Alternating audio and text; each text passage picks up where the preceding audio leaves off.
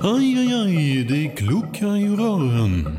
Men det är väl inget att bry sig om? Jo, då är det dags för de gröna bilarna. Spolarna behöver göra sitt jobb.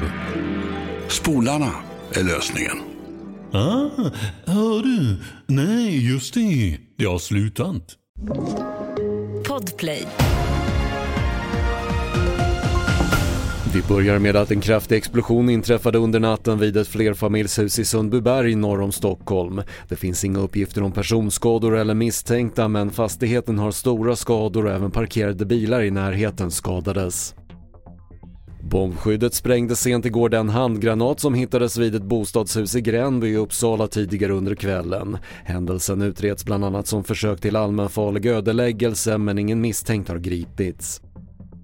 En man i 45-årsåldern avled efter ett bråk i Huskvarna igår och två män och en kvinna har anhållits misstänkta för mord. Ytterligare en man skadades vid bråket men hans skador är inte livshotande och enligt polisen är händelsen inte kopplad till gängkriminalitet.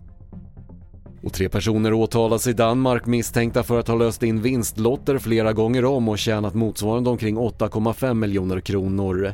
Pengarna ska sen ha förts över till konton i England, Belgien och Litauen. Fler nyheter hittar du på TV4.se. Jag heter Patrik Lindström.